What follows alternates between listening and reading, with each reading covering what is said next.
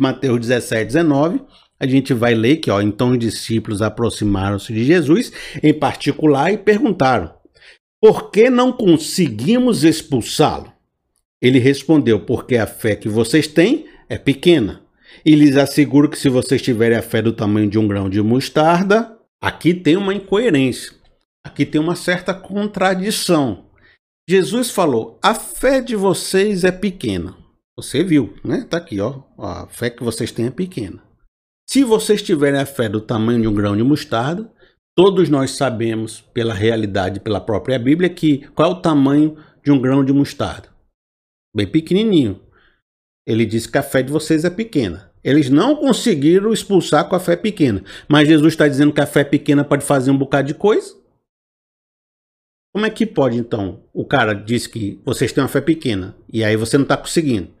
Depois ele diz que uma fé pequena pode fazer um bocado de coisa. Há uma, algo que está faltando. Sabe onde é que está faltando? A, a chave que está faltando aqui está nesse texto de Marcos, no capítulo 4, no verso 30, que diz assim: Novamente ele disse: Com que compararemos o reino de Deus? Que parábola usaremos para descrevê-lo? Olha só, a chave que está faltando está aqui.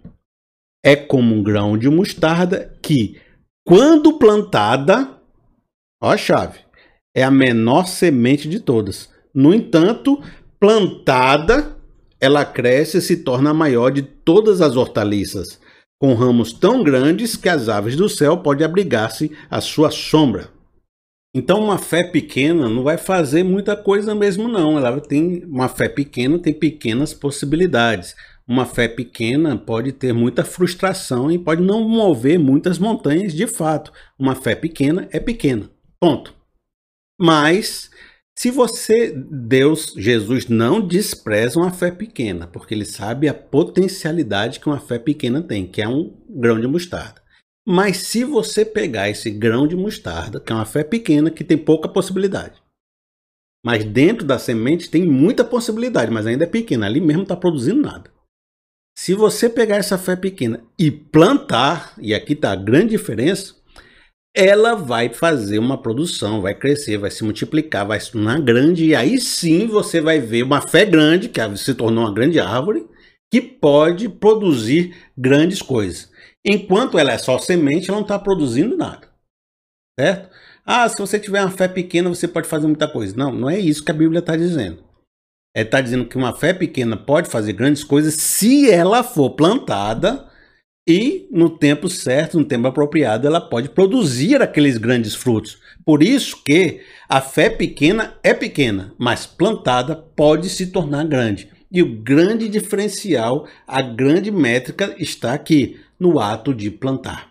A gente precisa entender às vezes que isso é um conceito bem legal que eu já aprendi durante a vida, que a fé, ela é um substantivo que tem força de verbo. Ela é, é vou explicar ela é algo que descreve um significado, mas também descreve uma ação.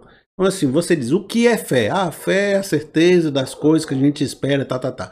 Você explica o que é fé, mas a fé também, ela invoca uma ação que a gente está realizando, que, ou que a gente vai realizar. Eu tenho fé que algo vai ser feito. É como se fosse eu, eu tenho fé e vou realizar algo. A fé é como se fosse fear. Eu, eu tenho um ato de fazer as coisas acreditando naquilo. Porque a fé não só realiza algo que está sendo feito nos sentimentos internamente, como ela é algo que está descrevendo algo feito externamente a ela. Ela move as minhas mãos na direção de algo. A fé é algo que me move a realizar algo. A fé é realizadora, ela não é só um pensamento. A fé não é só um conceito, ela não é só uma ideia que está na minha cabeça, na minha cama, pensando. Se é fé, ela tem que mover minha mão. Se é fé, ela tem que ter obras, porque uma fé sem obras é morta. Por isso que não existe fé sem obras. A fé é um conceito que exige uma ação. A fé só é fé se tiver essa ação, se tiver o ato de plantar. Por isso que fé sem plantação é uma fé pequena que não realiza nada. Uma fé com plantação, com ação, é uma fé que produz. Entendeu como a fé tem a força da ação? Então, se eu, se eu tenho fé sobre algo, dizendo assim, eu vou, eu quero que aquela montanha se mova, pela fé aquela montanha vai se mover. Isso significa que, ao proclamar essa palavra, ou ter a firme certeza no coração, amanhã vou começar a pegar minha pá para fazer aquela montanha se movimentar, porque a fé tem ação. A fé não é só uma proclamação, a fé não é só um sentimento, a fé não é só um pensamento que você fica em casa pensando. Uma vez que eu disse que determinada coisa deve acontecer, imediatamente eu sou o agente da transformação daquela coisa. Então, também cuidado com o que você proclama, porque é, é imediatamente você está se comprometendo com a mesma proclamação, porque só será fé se você estiver andando junto. Ah, eu quero que Jesus transforme essa cidade. Em nome de Jesus, eu tenho fé que Jesus vai transformar essa cidade. Então eu estou dizendo com isso que eu sou o agente da mudança da cidade. Eu sou aquele que está indo ajudar essa cidade. Eu sou aquele que está indo transformar a cidade. Porque fé ela indica uma ação, ela promove a ação, ela não é só um conceito. Entendeu? É dessa união do sentimento, da fé firme no coração, com a ação que vem junto com, com o sentimento, com a ação que é o plantar da semente de mostarda, que a ação sobrenatural que acontece junto a isso né, começa a se manifestar. É isso que eu vou ler, continuando nos exemplos que a gente está usando de plantação de semente, que são exemplos fartos na Bíblia e que eles falam muito sobre essa manifestação do reino e da manifestação da fé também no nosso coração. Que eu vou ler Marcos 4, no verso 26, que diz assim: Ele prosseguiu dizendo: O reino de Deus é semelhante a um homem que lança semente sobre a terra. Noite e dia, quer ele durma, quer se levante a semente germina e cresce, embora ele não saiba como. A terra por si própria produz o grão. Primeiro o talo, depois a espiga, então o grão cheio da, na espiga. Logo que o grão fica maduro, o homem lhe passa a foice, porque chegou a colheita. Essa passagem é fantástica porque ela mostra os dois universos em ação e a ação sobrenatural o homem tem um propósito de fazer uma grande plantação. Ele tem fé, ele tem um sentimento, uma certeza de que ele vai colher frutos. O que, que ele faz? Ele sai plantando. E você percebe que todos os homens de Deus que foram chamados por Deus não tiveram vida fácil. Eles tiveram que pregar, sair, se esforçar, andar de cidade em cidade, enfrentar dificuldades, né? foram apedrejados, enfrentaram grandes problemas, sabe? Sofreram para levar a sua cruz. E viver a nossa fé é carregar a nossa cruz. Ter uma vida de alguém cheio de fé é ter uma vida cheia de desafios. Então, quando eu digo eu quero aprender a ter fé, eu quero me aprofundar na fé, eu quero desenvolver uma vida com a fé profunda, eu estou dizendo também que eu quero muito trabalho, muito suor, muito desgaste e ir para todo lado em nome de Jesus, fazendo as coisas que Deus quer que eu realize. Eu vou me tornar um semeador plantando sementes. Agora, nessa passagem você viu que a semente germina e cresce, embora ele não saiba como.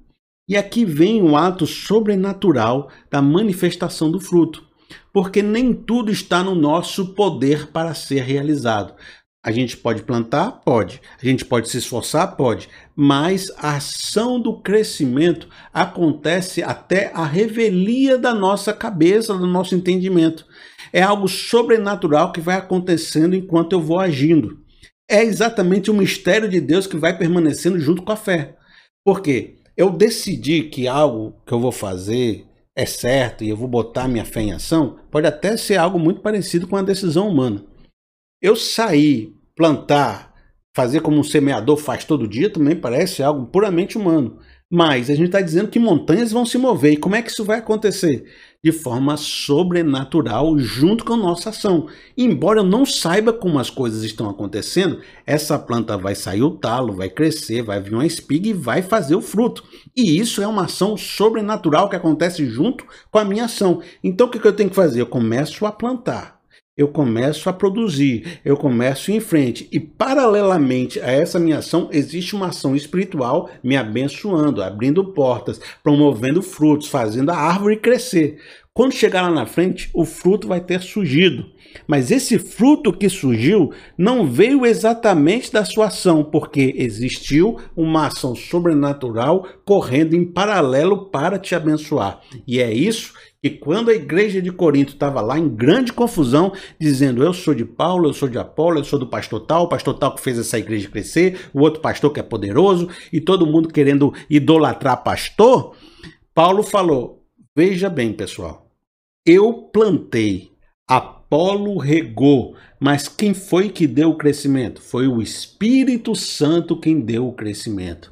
De maneira que nem o que planta é alguma coisa e nem o que rega é alguma coisa, senão Deus que fez essa grande obra se manifestar. Nós somos cooperadores de Deus nessa plantação de Deus. O que está acontecendo? Nós somos cooperadores de Deus na grande obra que ele vai fazer. Nós vamos plantar, mas nós não somos muita coisa, nós somos plantadores. O outro vai regar, mas ele também não é muita coisa, senão essa ação sobrenatural que vai acontecendo e abençoando todos nós enquanto nós vamos fazendo essa ação de plantação. E essa ação é que promove, então, o crescimento e a multiplicação, tanto dos frutos quanto da nossa própria fé.